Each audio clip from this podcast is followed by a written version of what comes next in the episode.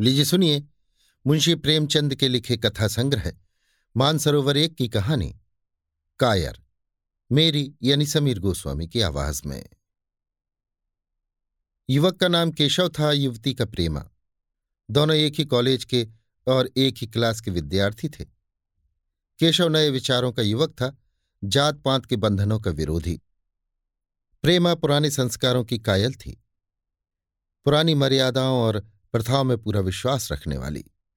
लेकिन फिर भी दोनों में गाढ़ा प्रेम हो गया, और ये बात सारे कॉलेज में मशहूर थी। केशव ब्राह्मण होकर भी वैश्य कन्या प्रेमा से विवाह करके अपना जीवन सार्थक करना चाहता था। उसे अपने माता पिता की परवाह न थी। कुल मर्यादा का विचार भी उसे स्वांग सा लगता था। उसके लिए सत्य कोई वस्तु थी तो प्रेम थी, किंतु प्रेमा के लिए माता पिता और कुल परिवार के आदेश के विरुद्ध एक कदम बढ़ाना भी असंभव था। संध्या का समय है। विक्टोरिया पार्क के एक निर्जन स्थान में दोनों आमने सामने हरियाली पर बैठे हुए हैं। सैर करने वाले एक एक करके विदा हो गए। किंतु ये दोनों अभी वहीं बैठे हुए हैं। उनमें एक ऐसा प्रसंग छिड़ा हुआ है, जो किसी तरह समाप्त नहीं होता। केशव ने झुंझलाकर कहा, इसका ये अर्थ है कि तुम्हें मेरी परवाह नहीं है? प्रेमा ने उसको शांत करने की चेष्टा करके कहा तुम मेरे साथ अन्याय कर रहे हो, केशव। लेकिन मैं इस विषय को माता पिता के सामने कैसे छेड़ू, ये मेरी समझ में नहीं आता। वे लोग पुरानी रूढ़ियों के भक्त हैं। मेरी तरफ़ से कोई ऐसी बात सुनकर मन में जो जो शंकाएँ होंगी, उनकी तुम कल्पना कर सकते हो। केशव ने उग्र भाव से कहा तो तुम भी उन्हीं पुरानी रूढ़ियों की गुलाम हो? प्रेमा ने अपनी बड़ी बड़ी आँखों में मृदु स्नेह भरकर कहा, नहीं, मैं उनकी गुलाम नहीं हूँ। लेकिन माता पिता की इच्छा मेरे लिए और सब चीज़ों से अधिक मान्य है। तुम्हारा व्यक्तित्व तो कुछ नहीं है। ऐसा ही समझ लो। मैं तो समझता था कि ये ढकोसले मूर्खों के लिए ही है, लेकिन अब मालूम हुआ कि तुम जैसी विदुषियाँ भी उनकी पूजा करती हैं। जब मैं तुम्हारे लिए संसार को छोड़ने को तैयार हूँ तो तुमसे भी यही आशा करता हूँ। प्रेमा ने मन में सोचा, मेरा अपनी देह पर क्या अधिकार है? जिन माता पिता ने अपने रक्त से मेरी सृष्टि की और अपने स्नेह से उसे पाला है। उनकी मर्ज़ी के खिलाफ कोई काम करने का उसे कोई हक नहीं। उसने दीनता के साथ केशव से कहा, क्या प्रेम स्त्री और पुरुष के रूप ही में रह सकता है? मैत्री के रूप में नहीं। मैं तो आत्मा का बंधन समझती हूँ। केशव ने कठोर भाव से कहा, इन दार्शनिक विचारों से तुम तो मुझे पागल कर दोगी, प्रेमा। बस इतना ही समझ लो, मैं निराश होकर ज़िंदा नहीं रह सकता। मैं प्रत्यक्षवादी हूँ और कल्पनाओं के संसार में प्रत्यक्ष का आनंद उठाना मेरे लिए असंभव है। ये कहकर उसने प्रेमा का हाथ पकड़कर अपनी ओर खींचने की चेष्टा की। प्रेमा ने झटके से हाथ छुड़ा लिया और बोली, नहीं केशव, मैं कह चुकी हूँ कि मैं स्वतंत्र नहीं हूँ। तुम मुझसे वो चीज़ न मांगो, जिस पर मेरा कोई अधिकार नहीं है। केशव को अगर प्रेमा ने कठोर शब्द कहे होते तो भी उसे इतना दुख न हुआ होता। एक क्षण तक वो मन मारे बैठा रहा। फिर उठकर निराशा भरे स्वर में बोला, जैसी तुम्हारी इच्छा। आहिस्ता आहिस्ता कदम सा उठाता हुआ वहाँ से चला गया। प्रेमा अब भी वहीं बैठी, आँसू बहाती रही। रात को भोजन करके प्रेमा जब अपनी माँ के साथ लेटी तो उसकी आँखों में नींद न थी। केशव ने उसे एक ऐसी बात कह दी थी, जो चंचल पानी में पड़ने वाली छाया की तरह उसके दिल पर छाई हुई थी। प्रतिक्षण उसका रूप बदलता था। वो उसे स्थिर न कर सकती थी। माता से इस विषय में कुछ कहे तो कैसे? लज्जा मुँह बंद कर देती थी। उसने सोचा, अगर केशव के साथ मेरा विवाह न हुआ तो उस समय मेरा क्या कर्तव्य होगा? अगर केशव ने कुछ उद्दंडता कर डाली तो मेरे लिए संसार में फिर क्या रह जाएगा? लेकिन मेरा बस ही क्या है? इन भांति भांति के विचारों में एक बात जो उसके मन में निश्चित हुई, वो ये थी कि केशव के सिवा वो और किसी से विवाह न करेगी। उसकी माता ने पूछा, क्या तुझे अब तक नींद ना आई? मैंने तुझसे कितनी बार कहा कि थोड़ा बहुत घर का काम काज किया कर, लेकिन तुझे किताबों से ही फुर्सत नहीं मिलती। चार दिन में तू पराए घर जाएगी। कौन जाने कैसा घर मिले? अगर कुछ काम करने की आदत न रही तो कैसे निबाह होगा? प्रेमा ने भोलेपन से कहा, मैं पराए घर जाऊँगी ही क्यों? माता ने मुस्कुराकर कहा, लड़कियों के लिए यही तो सबसे बड़ी विपत्ति है बेटी। माँ बाप की गोद में पलकर ज्यों ही सयानी हुई, दूसरों की हो जाती हैं। अगर अच्छे प्राणी मिले तो जीवन आराम से कट गया, नहीं रो रो कर दिन काटना पड़ा। सब कुछ भाग्य के अधीन है। अपनी बिरादरी में तो मुझे कोई घर नहीं भाता, कहीं लड़कियों का आदर नहीं, लेकिन करना तो बिरादरी में ही पड़ेगा। ना जाने ये जात पात का बंधन कब टूटेगा। प्रेमा डरते डरते बोली कहीं कहीं तो बिरादरी के बाहर भी विवाह होने लगे हैं?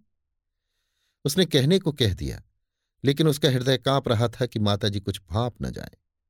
माता ने विस्मय के साथ पूछा, क्या हिंदू में ऐसा हुआ है? फिर उसने आप ही आप उस प्रश्न का जवाब भी दिया, और दो चार जगह ऐसा हो भी गया तो उससे क्या होता है? प्रेमा ने इसका कुछ जवाब न दिया। भय हुआ कि माता कहीं उसका आशय समझ न जाए। उसका भविष्य एक अंधेरी खाई की तरह उसके सामने मुँह खोले खड़ा था। मानो उसे निगल जाएगा। उसे न जाने कब नींद आ गई। प्रातःकाल प्रेमा सोकर उठी तो उसके मन में एक विचित्र साहस का उदय हो गया था। सभी महत्वपूर्ण फैसले हम आकस्मिक रूप से कर लिया करते हैं। मानो कोई दैवी शक्ति हमें उनकी ओर खींच ले जाती है। वही हालत प्रेमा की थी। कल तक वो माता पिता के निर्णय को मान्य समझती थी, पर संकट को सामने देखकर उसमें उस वायु की हिम्मत पैदा हो गई थी, जिसके सामने कोई पर्वत आ गया हो। वही मंद वायु प्रबल वेग से पर्वत के मस्तक पर चढ़ जाती है और उसे कुचलती हुई दूसरी तरफ़ जा पहुँचती है। प्रेमा मन में सोच रही थी, मानो ये देह माता पिता की है, किंतु आत्मा तो मेरी है। मेरी आत्मा को जो कुछ भुगतना पड़ेगा, वो इसी देह से तो भुगतना पड़ेगा। अब वो इस विषय में संकोच करना अनुचित ही नहीं, घातक समझ रही थी। अपने जीवन को क्यों एक झूठे सम्मान पर बलिदान करे?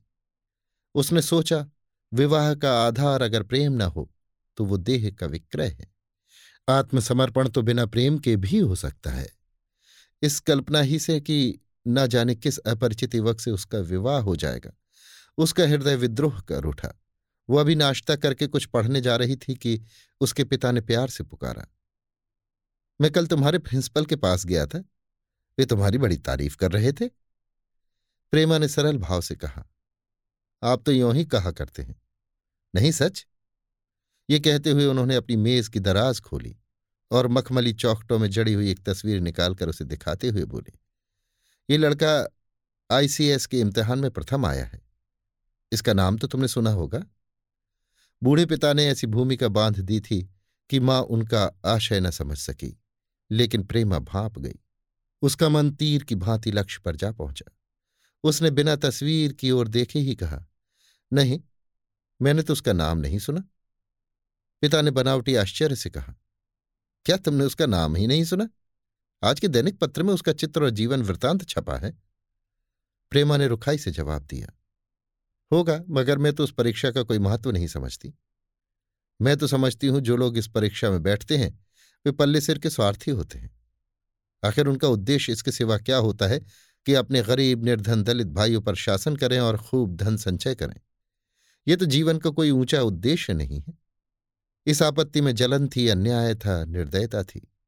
पिताजी ने समझा, प्रेमा ये बखान सुनकर लट्टू हो जाएगी। ये जवाब सुनकर तीखे स्वर में बोले, तू तो ऐसी बातें कर रही है जैसे तेरे लिए धन और अधिकार का कोई मूल्य ही नहीं। प्रेमा ने ढिठाई से कहा, हाँ, मैं तो इसका मूल्य नहीं समझती। मैं तो आदमी में त्याग देखती हूँ। मैं ऐसे युवकों को जानती हूँ, जिन्हें ये पद ज़बरदस्ती भी दिया जाए तो स्वीकार न करेंगे।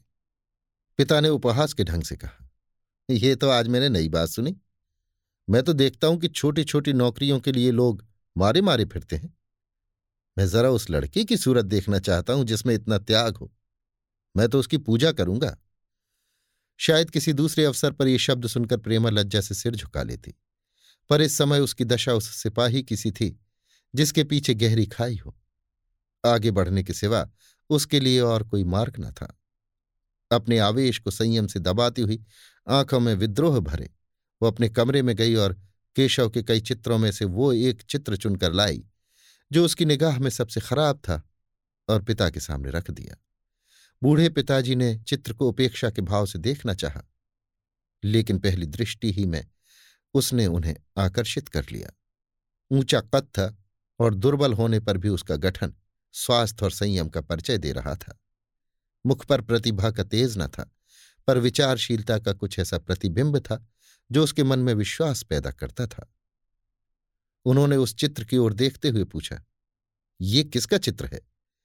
प्रेमा ने संकोच से सिर झुकाकर कहा, ये मेरे ही क्लास में पढ़ते हैं। अपनी ही बिरादरी का है। प्रेमा की मुख मुद्रा धूमिल हो गई। इसी प्रश्न के उत्तर पर उसकी किस्मत का फैसला हो जाएगा। उसके मन में पछतावा हुआ कि व्यर्थ में इस चित्र को यहाँ लाई। उसमें एक क्षण के लिए जो दृढ़ता आई थी, वो इस पहने प्रश्न के सामने कातर हो उठी। दबी हुई आवाज़ में बोली, जी नहीं, वो ब्राह्मण है। और ये कहने के साथ ही शुद्ध होकर कमरे से निकल गई। मानो यहाँ की वायु में उसका गला घुटा जा रहा हो और दीवार की आड़ में होकर रोने लगी। लाला जी को तो पहले ऐसा क्रोध आया कि प्रेमा को बुलाकर साफ़ साफ़ कह दें कि असंभव है। वे उसी गुस्से में दरवाजे तक आए, लेकिन प्रेमा को रोते देखकर नम्र हो गए। इस युवक के प्रति प्रेमा के मन में क्या भाव थे, ये उनसे छिपा न रहा। वे स्त्री शिक्षा के पूरे समर्थक थे। लेकिन इसके साथ ही कुल मर्यादा की रक्षा भी करना चाहते थे। अपनी ही जाति के सुयोग्य वर के लिए अपना सर्वस्व अर्पण कर सकते थे। लेकिन उस क्षेत्र के बाहर कुलीन से कुलीन और योग्य से योग्य वर की कल्पना भी उनके लिए असह्य थी। इससे बड़ा अपमान वे सोच ही न सकते थे। उन्होंने कठोर स्वर में कहा, आज से कॉलेज जाना बंद कर दो। अगर शिक्षा कुल मर्यादा को डुबोना ही सिखाती है तो कुशिक्षा है। प्रेमा ने कातर कंठ से कहा, परीक्षा तो समीप आ गई है। लालाजी ने दृढ़ता से कहा, आने दो। और फिर अपने कमरे में जाकर विचारों में डूब गए। छह महीने गुजर गए। लालाजी ने घर में आकर पत्नी को एकांत में बुलाया और बोले, जहाँ तक मुझे मालूम है, केशव बहुत ही सुशील और प्रतिभाशाली युवक है। मैं तो समझता हूँ प्रेमा इस शोक में घुल घुल कर प्राण दे देगी। तुमने भी समझाया, मैंने भी समझाया। दूसरों ने भी समझाया, पर उस पर कोई असर ही नहीं होता। ऐसी दशा में हमारे लिए और क्या उपाय है? उनकी पत्नी ने चिंतित भाव से कहा, कर तो दोगे, लेकिन रहोगे कहाँ? ना जाने कहाँ से ये कुलच्छनी मेरी कोख में आई। लाला जी ने भवें से कोड़कर तिरस्कार के साथ कहा यह तो हज़ार दफ़ा सुन चुका, लेकिन कुल मर्यादा के नाम को कहाँ तक रोएँ? चिड़िया का पर खोलकर यह आशा करना कि वो तुम्हारे आँगन में ही फुदकती रहेगी, भ्रम है। मैंने इस पर ठंडे दिल से विचार किया है और इस नतीजे पर पहुँचा हूँ कि हमें इस आपर धर्म को स्वीकार कर ही लेना चाहिए। कुल मर्यादा के नाम पर मैं प्रेमा की हत्या नहीं कर सकता।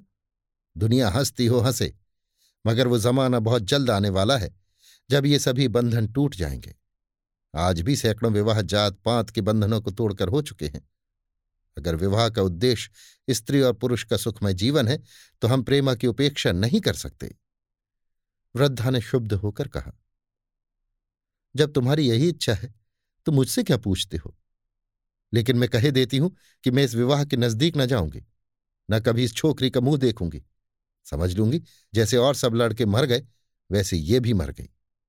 तो फिर आखिर तुम क्या करने को कहती हो? क्यों नहीं उस लड़के से विवाह कर देते? उसमें क्या बुराई है? वो दो साल में सिविल सर्विस पास करके आ जाएगा। केशव के पास क्या रखा है? बहुत होगा, किसी दफ्तर में क्लर्क हो जाएगा। और अगर प्रेमा प्राण हत्या कर ले तो? तो कर ले। तुम तो उसे और शह देते हो। जब उसे हमारी परवाह नहीं है तो हम उसके लिए अपने नाम को क्यों कलंकित करें? प्राण हत्या करना कोई खेल नहीं है। ये सब धमकी है। पन घोड़ा है। जब तक उसे लगाम ना दो, पुट्ठे पर हाथ भी न रखने देगा। जब उसके मन का ये हाल है तो कौन कहे, केशव के साथ ही ज़िंदगी भर निबाह करेगी। जिस तरह आज उससे प्रेम है, उसी तरह कल दूसरे से हो सकता है। तो क्या पत्ते पर अपना मांस बिकवाना चाहते हो? लालाजी ने स्त्री को प्रश्न सूचक दृष्टि से देखकर कहा, और अगर वो कल खुद जाकर केशव से विवाह कर ले तो तुम क्या कर लोगी? फिर तुम्हारी कितनी इज़्ज़त रह जाएगी? वो चाहे संकोचवश या हम लोगों के लिहाज से यों ही बैठी रहे, पर यदि जिद पर कमर बाँध ले हम तुम कुछ नहीं कर सकते। इस समस्या का ऐसा भीषण अंत भी हो सकता है। ये इस वृद्धा के ध्यान में भी न आया था। ये प्रश्न बम के गोले की तरह उसके मस्तक पर गिरा। एक क्षण तक वो आवाक बैठी रह गई। मानो इस आघात ने उसकी बुद्धि की धज्जियाँ उड़ा दी हों। फिर पराभूत होकर बोली, तुम्हें अनोखी ही कल्पनाएँ सूझती हैं। मैंने तो आज तक कभी भी नहीं सुना कि किसी कुलीन कन्या ने अपनी इच्छा से विवाह किया है। तुमने ना सुना हो। लेकिन मैंने सुना है और देखा है, और ऐसा होना बहुत संभव है। जिस दिन ऐसा होगा, उस दिन तो मुझे जीती ना देखोगे। मैं ये नहीं कहता कि ऐसा होगा ही, लेकिन होना संभव है।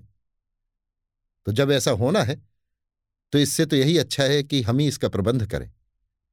जब नाक ही कट रही है तो तेज छुरी से क्यों ना कटे? कल केशव को बुलाकर देखो क्या कहता है। केशव के पिता सरकारी पेंशनर थे। मिजाज के चिड़चिड़े और कृपण धर्म के आडंबरों में ही उनके चित्त को शांति मिलती थी।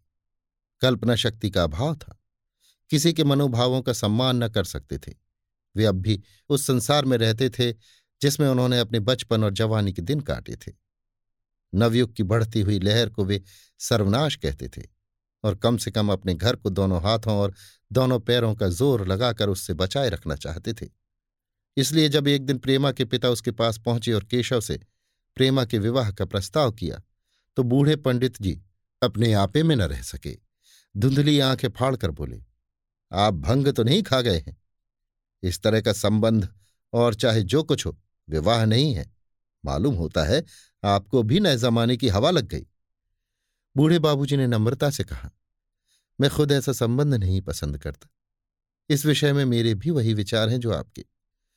पर बात ऐसी आ पड़ी है कि मुझे विवश होकर आपकी सेवा में आना पड़ा। आजकल के लड़के और लड़कियाँ कितने स्वेच्छाचारी हो गए हैं, ये तो आप जानते ही हैं। हम बूढ़े लोगों के लिए अब अपने सिद्धांतों की रक्षा करना कठिन हो गया है। मुझे भय है कि कहीं ये दोनों निराश होकर अपनी जान पर न खेल जाएँ। बूढ़े पंडित जी ज़मीन पर पाँव पटकते हुए गरज उठे। आप क्या कहते हैं साहब? आपको शर्म नहीं आती?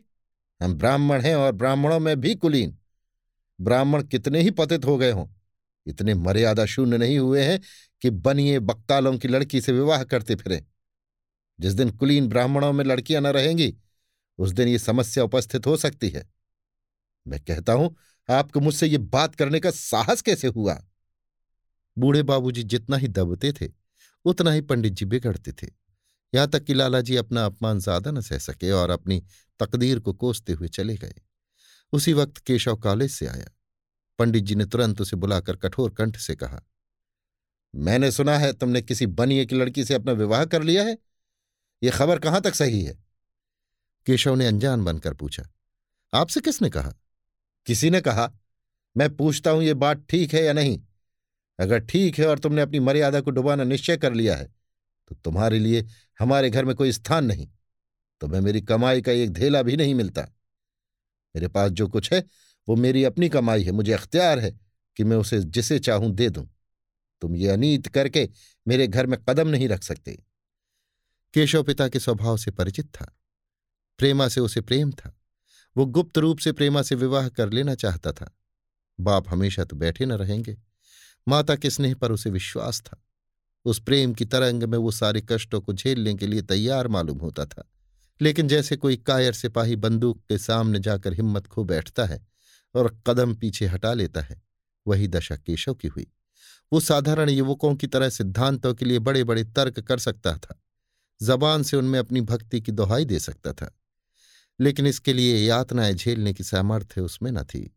अगर वो अपनी जिद पर अड़ा और पिता ने भी अपनी टेक रखी तो उसका कहाँ ठिकाना लगेगा? उसका जीवन ही नष्ट हो जाएगा। उसने दबी जबान से कहा जिसने आपसे ये कहा है, बिल्कुल झूठ कहा है। पंडित जी ने तीव्र नेत्रों से देखकर कहा तो ये खबर बिल्कुल गलत है? जी हाँ, बिल्कुल गलत। तो तुम आज ही इसी वक्त उस बनिए को खत लिख दो और याद रखो कि अगर इस तरह की चर्चा फिर कभी उठी तो तुम्हारा सबसे बड़ा शत्रु होऊँगा। बस, जाओ। केशव और कुछ न कह सका। वो यहाँ से चला तो ऐसा मालूम होता था कि पैरों में दम नहीं है। दूसरे दिन प्रेमा ने केशव के नाम ये पत्र लिखा।